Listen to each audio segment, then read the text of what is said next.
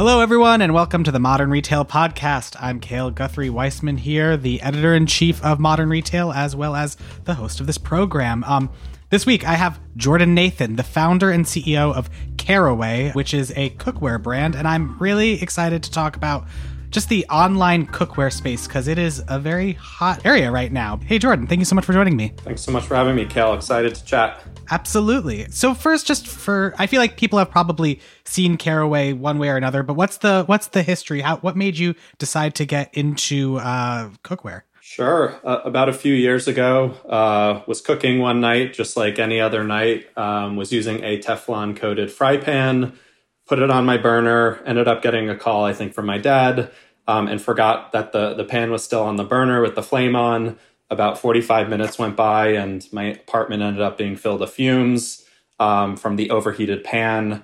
Ended up feeling pretty sick that night, so actually called po- the poison control hotline, um, and they let me know that I was likely exposed to Teflon poisoning. And so, kind of after this experience, I started going down, you know, a deep rabbit hole online um, learning about Teflon, the dangers of it, and um, how simply just overheating a pan um, or scratching it can actually lead to long term health effects. And so, uh, really was excited to find something else to use in the space. And um, with Caraway, you know, our goal is to create non toxic kitchen products that are much safer to use than what's on the market. And so, this kind of really scary experience definitely, you know, was the the catalyst for for Caraway.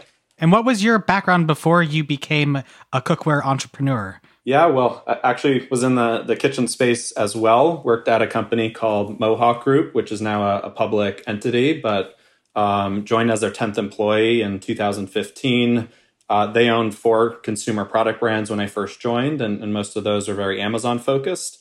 I ran Vremi, which was their kitchen brand, um, sold everything from cookware, bakeware, coffee coffee makers, pretty much everything in the kitchen, and uh, started as a brand manager for Vremi. Eventually, got promoted to the CEO of that brand, um, and actually had the experience of launching over 200 kitchen products. So, you know, definitely came into the category with some, you know, quite a bit of background, but um, you know, the business strategy was was quite different because we were very focused on Amazon. It was very much about, you know, how can we launch as many products as quickly as we can that are lower price. You know, they're not as focused on quality, maybe a little bit on design, but you know, the the the price point was really the core selling point. And so, um, you know, Caraway's been a great experience to really head into the more high design and, and higher quality direction and, and, kind of the other side of the market. So is Caraway on Amazon? Uh, currently, we do not sell there today. Interesting. So you, you went the complete other side from from a, a, very Amazon focus to now just doing it all on your own website mostly.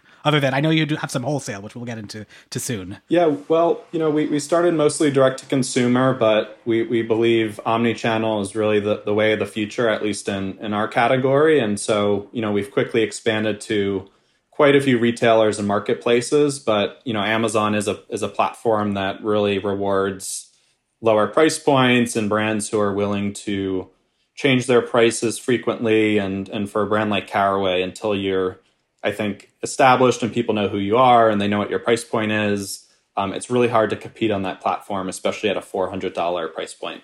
That makes sense. So I'd love to hear just beginning because we were at the beginning of how Caraway started.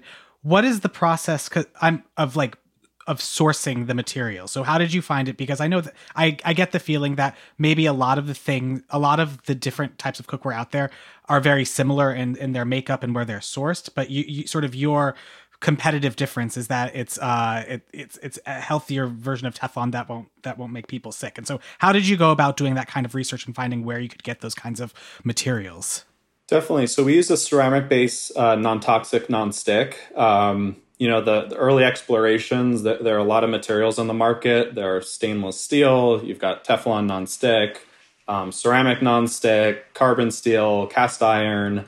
Um, so there's quite a few materials and i think one of the, the core principles we wanted to build caraway around was creating products for uh, for real life and for people who are home chefs. They don't need something that's super complicated to use and so out of all those materials we really were drawn to ceramic, which had been in the market for almost 10 years. We, we weren't the first to bring it to market, um, but it's, it's essentially kind of sat on retail shelves. Nobody's really told the story about it before, um, and it retains the same uh, uh, qualities as Teflon nonstick, but is just much more expensive to make. And no one had really built a, a strong, I think, strategy and story around it. And so we were really drawn to this material and um, you know, pretty soon after, started finding the the correct factory partners to work with. Of course, we use our own formulation of it, um, but a lot of what we do is taking an existing material and just really building the story behind it and teaching customers as as to why they should use it versus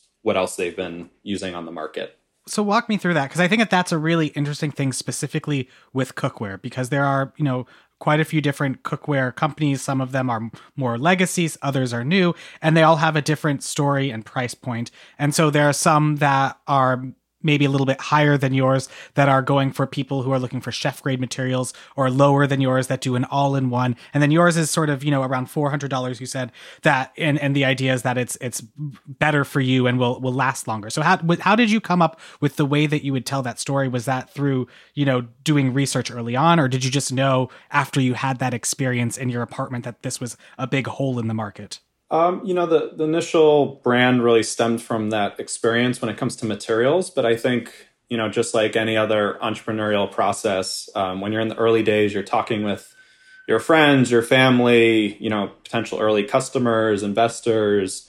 Um, and one of the things we just felt really excited about that no one had really tackled was you had all these this influx of new direct to consumer brands, but also legacy brands, and everyone really seemed to be focusing on um, how do you bring chef tools into the home? And, and for me, like, I'm not a great cook. I like to spend 15, 20 minutes doing it a night maximum. And I want something that's super easy. And, and we constantly kept coming back to this theme from, from people we spoke with um, that they wanted something that was easy to clean. They didn't want to have to think about it. That didn't need to be complicated. You know, something like cast iron requires seasoning. Stainless steel requires an understanding of heat control. Um, and we really felt like there was this just massive gap in terms of how do we create something that's not just non toxic, but also for the everyday cook at home. And so um, we really built our story around that. And I think you see it a lot through you know our photography and content as well. We don't do recipes. We feel there are plenty of recipes out there and, and people who can do it better than us.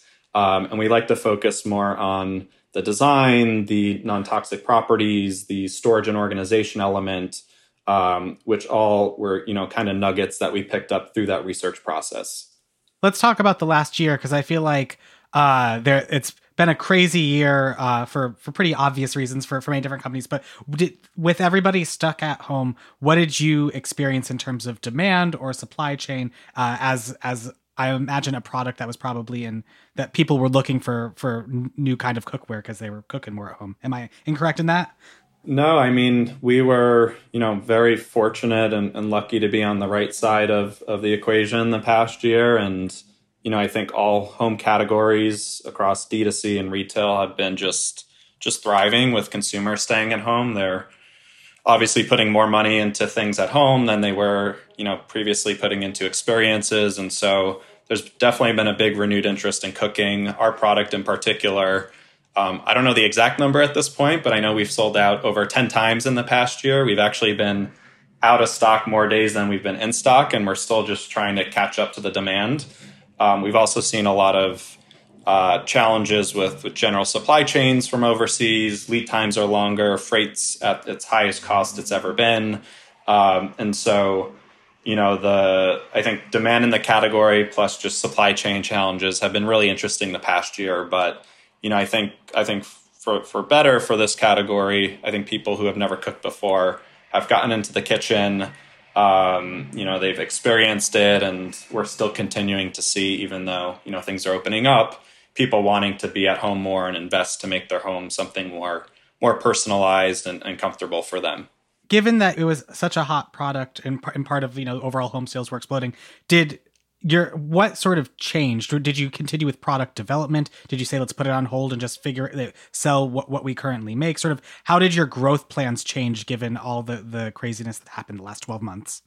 Yeah i mean we've leaned into really expanding our, our to our retail partners. We've leaned into expanding to new ad channels. Um, one of the big changes we made at the start of the pandemic was um, when we first launched in November of 2019, which was just a few months before um, you know COVID hit, um, we were only focused on selling cookware sets. So you could only buy the 395 bundle.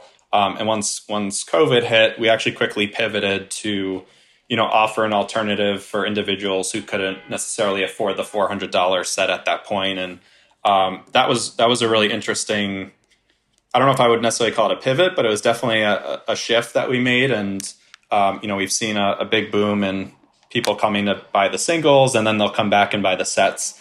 Um, but all in all, it's been really just focused on expanding our channels and our retail. And um, when it comes to new products, we certainly are doing quite a bit of new development. But, um, you know, COVID and not being able to go overseas to the factories has definitely slowed that development process down. So we put a lot of focus into just the core product, and um, I think I think for the better, we've learned that um, really investing in that story and, and taking each product and not rushing the next one to market can make that first one even you know that much more successful.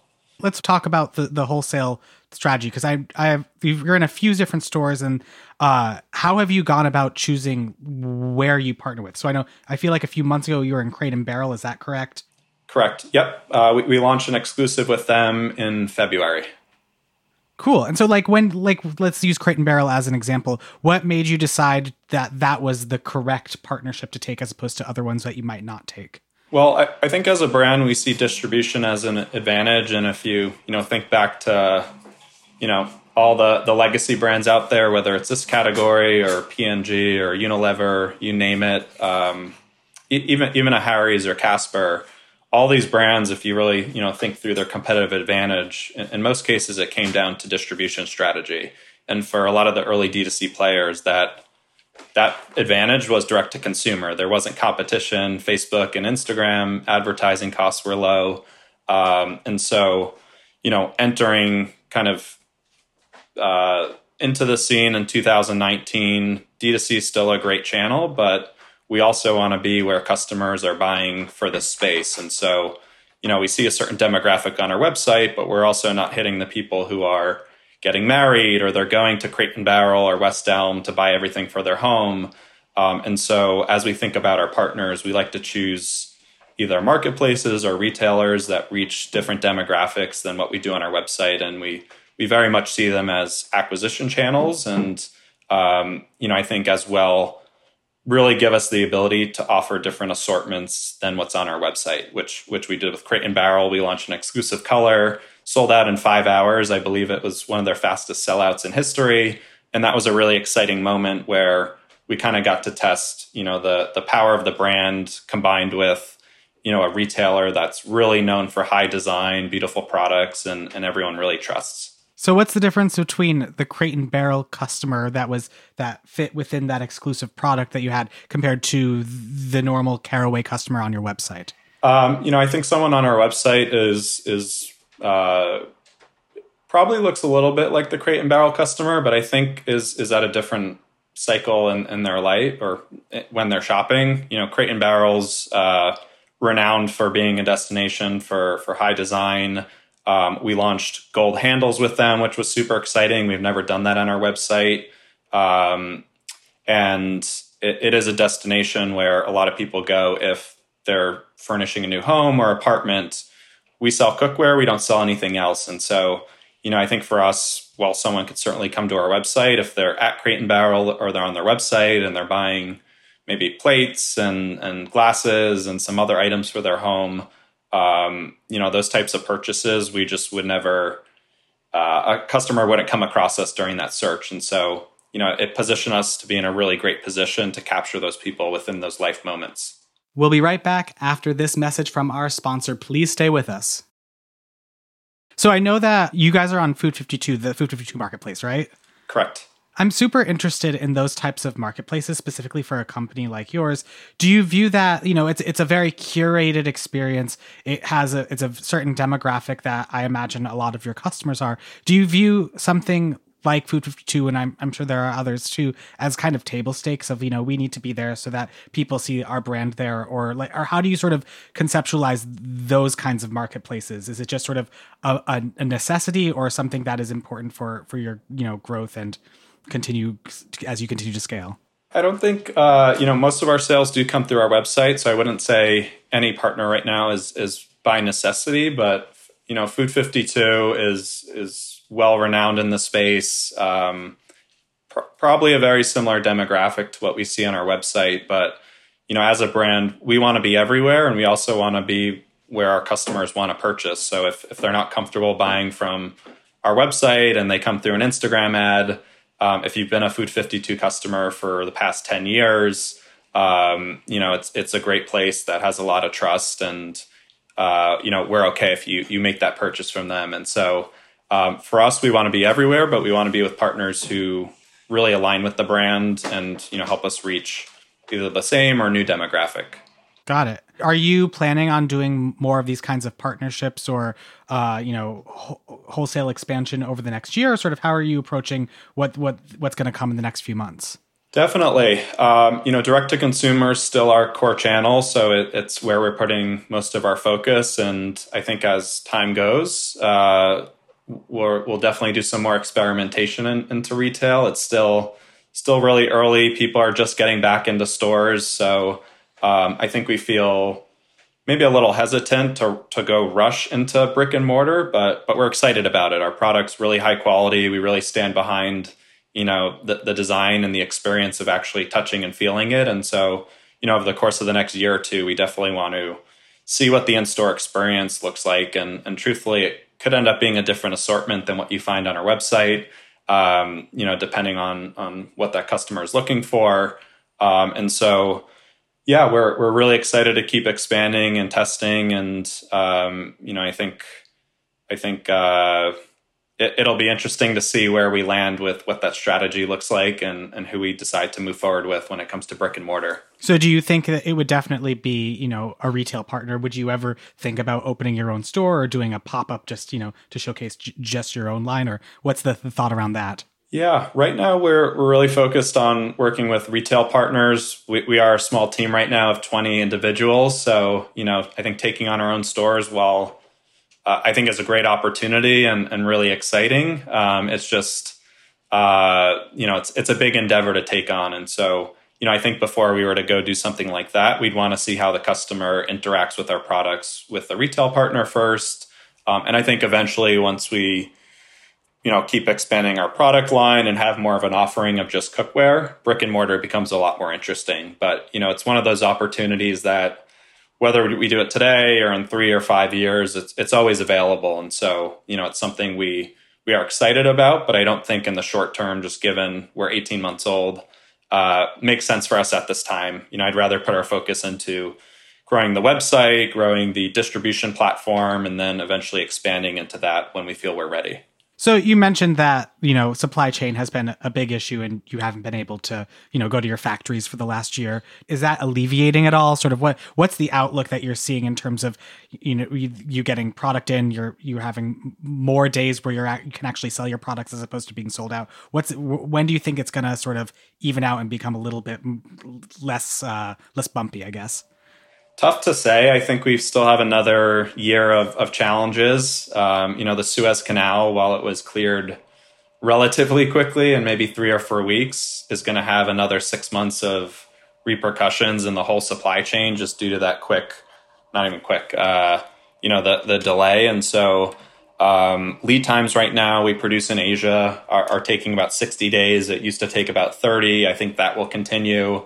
Um, the whole category is doing really well in, in particular with cookware and kitchenware. So lead times maybe used to be 60 to 75 days. They're now anywhere from like six to 12 months. Um, so, you know, it also takes time to, to actually catch up on your purchase orders. So once you kind of adjust to the supply chain, um, another change might happen, and then you need to adjust your purchase orders and ordering schedule again. And so I think we've, we're looking at like probably another year of, of challenges, but you know, I'm hoping kind of towards the end of Q4 heading into next year, we start to th- see things clear up quite a bit. And, and I do think, you know, with customers going out more n- now with, with vaccines out, um, you know, we, we might see some demand pull back, which will give, I think, the whole supply chain quite a bit of breathing room to catch up a little bit.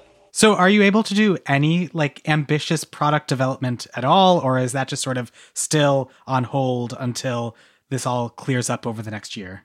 No, we we, de- we definitely are. We're working on uh, quite a few products right now that we're we're super excited about. Um, one of the challenges is we just can't go, we haven't been able to go over to the factories, which is where you can sell products on the assembly line and and the, the tooling line, and so um, it, it's been challenging. I mean, even shipping samples back and forth. I'm sure you've ordered you know lots of products online over the past year that have gotten lost you know, same thing happens in product development. We're shipping things back and forth, things are getting lost. Um, it, it's just taking time, and especially too when uh, you're a brand like Caraway that really cares about the materials and the factory partners. You know, vetting those factories. We're trying to do through video. It's it's challenging. Um, exploring new materials and seeing how those are produced to see if they're eco friendly is also challenging. And so these are things we've been working through. It just takes as you can imagine, a lot, lot longer to get these to market. Yeah, that sounds. I can only imagine, you know, meeting new partners and trying to vet them when you're just using a computer screen. I don't. I don't think I would be able to do that. To be completely honest, like I wouldn't even know. I mean, you're the professional, so it's not like my job. But I, that'd be very difficult for me to to be able to do. Definitely, and, and I mean, I live in a small New York City apartment, so my apartment right now has like like 30 pots and, and lots of other products that we're we're working on. And and even that's been a challenge is just like having enough space for samples and you know playing with them and testing them. Um, so we've been you know even pretty nimble on the sampling process. So have you been just how does the testing work when it's you know you're in your small apartment and you're uh, is it still all remote? Do you just do it in your apartment and you know slack or text your colleagues this works this doesn't? Or do you have a space where you are actually t- have a test kitchen or something like that um, I, I, wish. Right now, everything from home. Uh, we use couriers a lot in New York and send products back and forth. Um, and our industrial design agency we work with is in California, so a lot of shipping back and forth. And uh, you know, it's just communicating well, taking a lot of photos and videos. Um, but it's it's definitely like you know you lose that element of not being in the office and even just like putting a product into someone's hands and seeing how they touch it and feel it and interact with it um, you know, is, is, usually something that's really important to the, the product development process and um, something we've had to overcome, you know, being remote. So you mentioned a little bit about marketing, but when you have a product that that's in high demand and you're dealing with a lot of supply chain woes, that means lead times can can be long or a lot of products are sold out. How have you approached the overall mar- marketing play? Like, what has it? Have you been just sort of not putting your foot on the gas, given that they're they're such heightened demand, or sort of what what what have you been focusing on? Yeah, so we've been fortunate that customers. I mean, we, have done quite a bit of testing over the past year, but you know, we, we have found that our customers are willing to buy their cookware at least three months out. So we, we've taken the approach over the past year of um, really just I think over communicating on the website and, and when you go to purchase a, let's say a color that's out of stock or if all the products are out of stock we usually put the estimated ship date and, and it tells you when it's coming. Um, and so we still let you add to cart and purchase the product. It's just, it's not necessarily a, a pre order, but kind of functions in a very similar fashion. And so, you know, we've continued to kind of sell through that model. Um, I'll be honest, it's not as efficient on, on things like Facebook and Google as when you're in stock. You know, your conversion rate drops. Um, but we've been been lucky that the customer the the product's been in such demand that we've continued to sell through that model. And so we, we've you know continued investing into all of our ad channels. Um, it's been tough on the retail partners because we haven't had inventory for them let alone our site. So it's definitely slowed down some areas but um, you know hasn't hasn't put us in a position where we've had to pull back all of our advertising spend and and you know we've at, at least been able to grow month over month even while out of stock have you i mean is it predominantly google and facebook or are you have you do you do anything you know i don't know have you been doing any more expensive things like you know either out of home or thinking about uh you know like tv ads or anything like that no out of home yet um but we we you know are very focused on Facebook and Google, like a lot of early stage startups. Um, you know, it's it's a massive. Both are massive channels where there's still lots of room to grow. We're only 18 months old.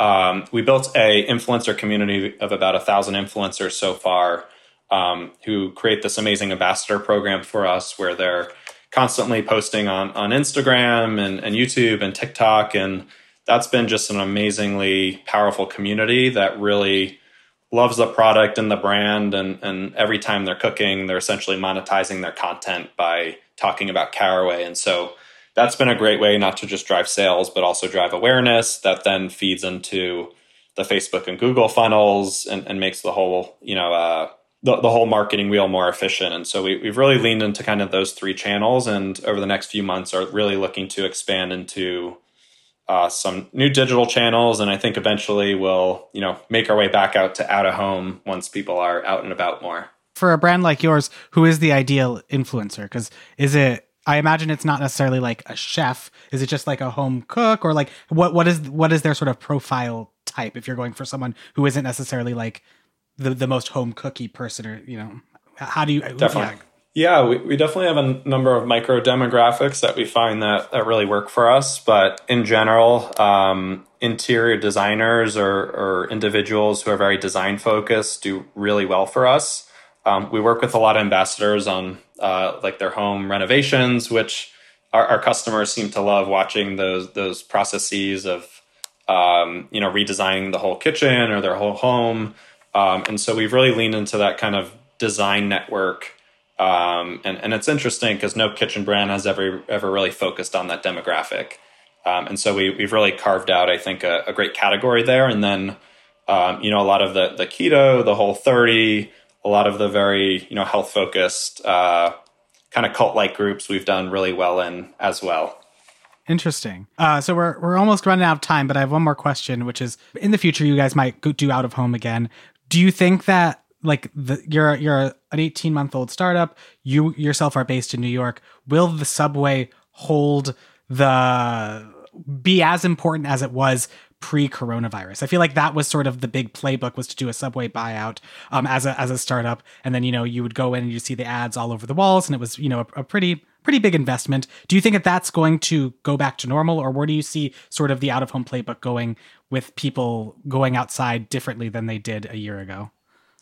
Yeah, it's a great question. Um, I, I, don't know the answer yet. I think a lot of it depends on how people are commuting after the pandemic and what work life goes back to. Um, but uh, I, I, fully expect things to go back to the same. So I think it'll be, you know, a really core, core out of home moment. But also, you know, I I think through like I think more people are, are using Pelotons and and you know I think items at home that have digital displays on them, and so I think there may be interesting opportunities on some of those new new platforms that have been developed in people's homes over the next year or two. I, I don't know if you'd call that out of home, but I think it's it's um, you know definitely a new channel where people are spending time and there are screens that you know eventually you know many of us will be able to advertise on. All right, Jordan, this has been such a fascinating conversation. Thank you so much for joining. Great, thanks so much for the time. Really appreciate it. And thank you for listening to this episode of the Modern Retail Podcast, a show by Digiday. If you haven't already, please do subscribe and head to Apple Podcasts to leave us a review and a rating. See you next week.